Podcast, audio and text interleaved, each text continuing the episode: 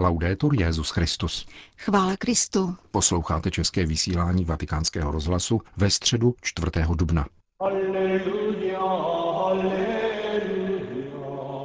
alleluja. Na svatopetrském náměstí se dnes dopoledne sešlo asi 20 tisíc lidí na generální audienci ve velikonočním oktávu. Zahájena byla čtením z Janova Evangelia, které přibližuje, jak se vzkříšený Kristus zjevil ustrašeným učedníkům se slovy Pokoj vám. Petrův nástupce ještě než přistoupil k samotné katechezi věnované závěrečným obřadům mši svaté, poznamenal. Cari fratelli e sorelle, buongiorno e buona Pasqua. Drazí bratři a sestry, dobrý den a požehnané Velikonoce.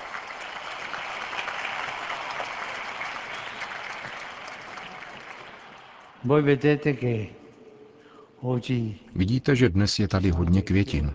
Květiny vyjadřují radost a veselí. V některých krajích mají Velikonoce přídomek květné, protože vzkvétá Kristus vzkříšený. Rozkvétá naše ospravedlnění, vzkvétá svatost církve. Proto tolik květin k naší radosti. Proto si ještě jednou všichni popřejme požehnané Velikonoce. A chtěl bych také, abychom popřáli bývalému římskému biskupovi a papeži Benediktovi, který nás sleduje v televizi. Popřejme tedy papeži Benediktovi a pozdravme jej silným aplauzem. E un applauso, for. E con questa catechesi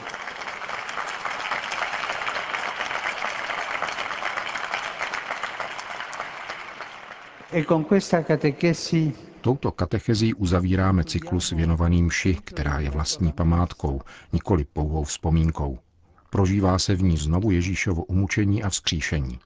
Posledně jsme došli k přijímání a modlitbě po přijímání, po níž následuje kněžské požehnání a propuštění lidu, kterým se mše končí. Stejně jako se začala znamením kříže ve jménu Otce i Syna i Ducha Svatého, tak je mše, tedy liturgický úkon ve jménu Trojice, také spečetěn. Tuttavia sappiamo bene che mentre la messa finisce si apre l'impegno della testimonianza cristiana. Dobře však víme, že konec mše je začátkem vydávání křesťanského svědectví. Křesťané nechodí na mši, aby vykonali týdenní povinnost a pak zapomněli. Křesťané jdou na mši, aby se účastnili umučení a vzkříšení páně a potom více žili jako křesťané. Začíná tak vydávání křesťanského svědectví. Vycházíme z kostela v pokoji, abychom nesli boží požehnání do všedního konání a v našich domovech, pracovištích a mezi starostmi o pozemskou obec oslavovali pána svým životem. Jestliže však vycházíme z kostela, koukáme na toho či onoho a drbeme, pak nevstoupila mše do mého srdce. Proč? Protože nejsem schopen křesťansky žít a svědčit. Pokaždé, když odcházím ze mše, mám být lepší, než jsem přišel. Mít více života, síly a ochoty vydávat křesťanské svědectví. Eucharistií pán Ježíš vstupuje do nás, našeho srdce a našeho těla, aby milost pronikla celý náš život. Od bohoslužby k životu, tedy svědomím, že mše dochází naplnění v konkrétních rozhodnutích toho, kdo se v první osobě nechává vtáhnout do tajemství Krista. Nesmíme zapomenout, že slavíme Eucharistii, abychom se stali eucharistickými muži a ženami. Co to znamená?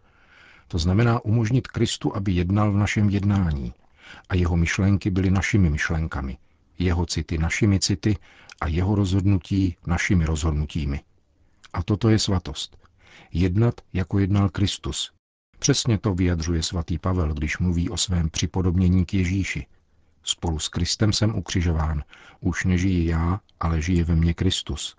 Avšak tento život v těle žijí ve víře v Božího Syna, protože On mě miloval a za mě se obětoval. Toto je křesťanské svědectví. Pavlova zkušenost osvěcuje také nás. Do té míry, v jaké umrtvujeme svoje sobectví, tedy odumíráme tomu, co odporuje Evangeliu a Ježíšově lásce, rodí se v nás větší prostor pro působení Ducha Svatého. Křesťané jsou muži a ženy, kteří si po přijímání těla a krve páně nechávají Duchem Svatým rozšiřovat duši. Sevřené, uzavřené, zcrklé a sobecké duše nic nezmohou. Jen velké duše s širokými horizonty. Nechte si po přijímání těla a krve Kristovi rozšiřovat duši silou Ducha Svatého. Perché la presenza reale di Cristo nel pane consacrato non termina con la messa. L'Eucaristia viene custodita nel tabernacolo Poněvadž reálná přítomnost Krista v proměněném chlebu nekončí mší, je Eucharistie uchovávána ve svatostánku, aby mohla být donášena nemocným a k tiché adoraci pána v nejsvětější svátosti.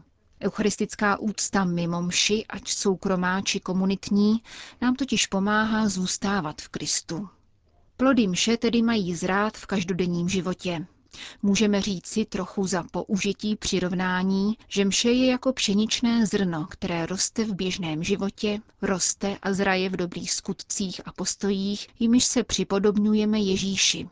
Plody mše tedy mají zrát v každodenním životě, Eucharistie opravdu dává vzrůst našemu spojení s Kristem a obnovuje milost, kterou nám daroval duch ve křtu a běžmování, aby naše křesťanské svědectví bylo věrohodné. Ancora, accendendo nei nostri cuori la carità divina, l'Eucaristia cosa fa? Ci separa dal peccato. Co ještě působí Eucharistie, rozněcování božské lásky v našich srdcích? Odděluje nás od hříchu. Čím více máme účast na Kristově životě a čím více roste naše přátelství s Kristem, tím nesnadněji se od něho oddělíme smrtelným hříchem. Pravidelné přistupování k eucharistické hostině obnovuje, posiluje a prohlubuje spojení s křesťanským společenstvím, ke kterému patříme, podle principu, že Eucharistie utváří církev. Sjednocuje nás všechny. Infine, per non farla lunga, partecipare all'Eucaristia A nakonec, abych to neprodlužoval, nás účast na Eucharistii zavazuje ve vztahu k druhým, zejména chudým, a učí nás přecházet od těla Kristova k tělu bratří, ve kterých nás Kristus očekává, abychom jej poznali, obsloužili, ctili a milovali. Poklad spojení s Kristem nosíme v hliněných nádobách a neustále se potřebujeme vracet ke svatému oltáři, dokud neokusíme v plnosti blaženou účast na beránkově svatební hostině v ráji.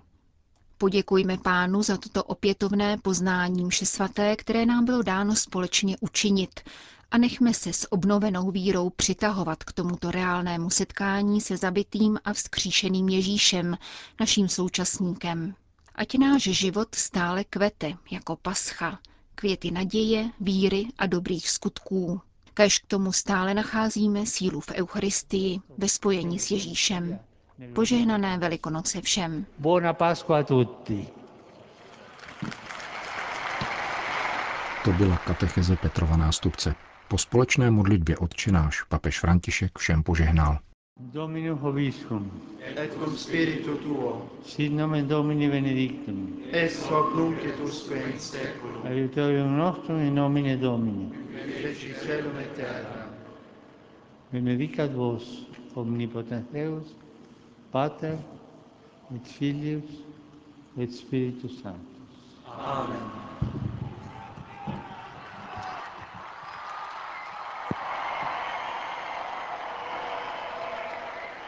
Další zprávy. Největší tragédií naší doby není halasný rik zlých, nýbrž děsivé mlčení dobrých. Tato stále platná slova, burcující z poklidné lhostejnosti, vyřkl Martin Luther King. Od jehož násilné smrti dnes uplynulo 50 let. Lídr nenásilného hnutí za osvobození afroameričanů byl zavražděn v Memphis, kam se vydal podpořit stávku špatně placených zaměstnanců městských služeb. Martin Luther King byl synem baptistického pastora a sám kráčel v jeho stopách. Filozofie nenásilné občanské neposlušnosti, jakou razil jeho velký vzor Mahatma Gandhi, z ní učinila jednoho z nejvýznamnějších obránců lidské důstojnosti a práv menšin. Stanul v čele hnutí za svobodu afroamerického obyvatelstva, které se rozvíjelo od konce 50. let. Jeho zbraněmi bylo nenásilí, nespolupráce a bojkot sociální nespravedlnosti.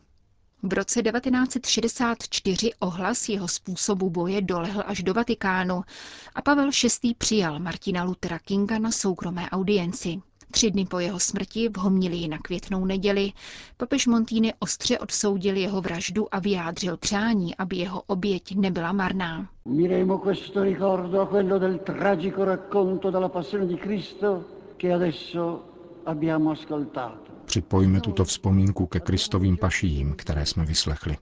Přijali jsme před několika lety na audienci tohoto křesťanského kazatele, podporujícího lidský rozvoj svého černého lidu v americké zemi. Sám jsem s ním mluvil o nenásilném navázání přátelství a spolupráce mezi bílými a černými obyvateli, dodal Pavel VI. a dosvědčil, že cílem úsilí Martina Luthera Kinga bylo pokojné soužití obou ras. Tanto più forte è perciò il nostro rammarico O to větší je náš zármutek nad jeho tragickou smrtí a o to důraznější je naše odsouzení tohoto zločinu. Jsme si jisti, že vy spolu s celou katolickou komunitou a s celým světem sdílíte tento postoj. Stejně jako je zavazující to, k čemu nás tato z duchovního hlediska vzácná krev pobízí. Kéž tento velký zločin získá hodnotu oběti a hlásá ne násilí i pomstě a nehloubí novou propast mezi občany téže vznešené země. Ať nové společné odhodlání k odpuštění, míru, smíření, rovnosti a k novým rovným a spravedlivým právům převládne nad nespravedlivou diskriminací a nad současnými konflikty. alle ingiuste discriminazioni e alle lotte presenti. Papež Pavel VI. vyjádřil také zármutek nad nepokoji, které tato událost vyvolala. Promluvu zakončil s poukazem na naději, že smrt Martina Luthera Kinga povede k překonání bojů mezi rasami a k ustanovení zákonů a způsobů soužití, které lépe odpovídají moderní civilizaci a křesťanskému bratrství. S pláčem a nadějí doufám, že se tak stane, zakončil svou promluvu Pavel VI. Sýrie. Děti bez totožnosti, jejíž narození nebylo nikdy zaneseno do matriky a které společnost se směsicí odporu a pohoršení odmítá, protože jsou plodem hříchu, násilí, dočasných a vynucených svazků. Jenom na východní periferii Alepa jich žijí nejméně tři tisíce. Řeč je o bezejmených potomcích samozvaného islámského státu, nechtěných dětech džihádu. Právě těchto nejposlednějších se ujímá projekt nazvaný Jméno a budoucnost, který zorganizovali apoštolský vikář Alepa, monsignor George Abu Kázen, františkán Firas Lufty, představený alepské koleje svatého Antonína náležející ke kustodii svaté země a velký muftý Alepa Mahmud Akam. Jsou to děti, které se narodily během války z několika měsíčních manželství uzavíraných džihadisty. Pak jsou zde sirotci, kteří přišli o otce během války. Jiní otcové se zase vrátili do své původní země. Matky tu občas jsou, jindy ale zemřely, anebo byly vážně zraněny a zasaženy násilím. Vypráví pro naše mikrofony syrský františkán. Sedmiletá válka zanechala na Sýrii nesmazatelné stopy. Válka sice zdánlivě skončila, ustalo bombardování, ale rány jsou otevřené a naléhavě vyžadují pomoc. Jde o to usilovat o matrikový zápis těchto dětí a jejich legitimaci, protože mnohé dosud nebyly svými rodiči uznány. Téměř všechny tyto děti žijí na ulici a potřebují potraviny, vodu, vzdělání, ale také psychologickou a sociální rehabilitaci. Pouze výjimečně bydlí s maminkou, příbuznými nebo prarodiči. Ve všech případech si ale v sobě v důsledku fyzických a psychických traumat války nesou obrovskou zlobu a násilnost. Mezináboženský projekt na pomoc této zanedbané části syrské společnosti odstartoval před několika měsíci. Vysvětluje dále otec Lufty a nahrazuje neexistující veřejnou péči. Na děti džihadistů se totiž neposkytují státní příspěvky. Naopak, převažuje tendence ke skrývání tohoto problému. Pěkným rysem tohoto projektu je, že vyšel z dialogu mezi muslimy a křesťany, který začal za války, posiloval se a během ní rostl. Uzavírá alepský františkán. Projekt financuje italské združení pro Terra Sancta pomocí farních sbírek, přednášek o situaci v Sýrii a sociálních sítí. Jeho mluvčí zdůraznil, že pouze každodenní vytrvalá práce na výchově a formaci svědomí může zabránit tomu, aby v Sýrii převážila zášť jako odveta za utrpěné násilí. Končíme české vysílání vatikánského rozhlasu. Chvála Kristu. Laudetur Jezus Christus.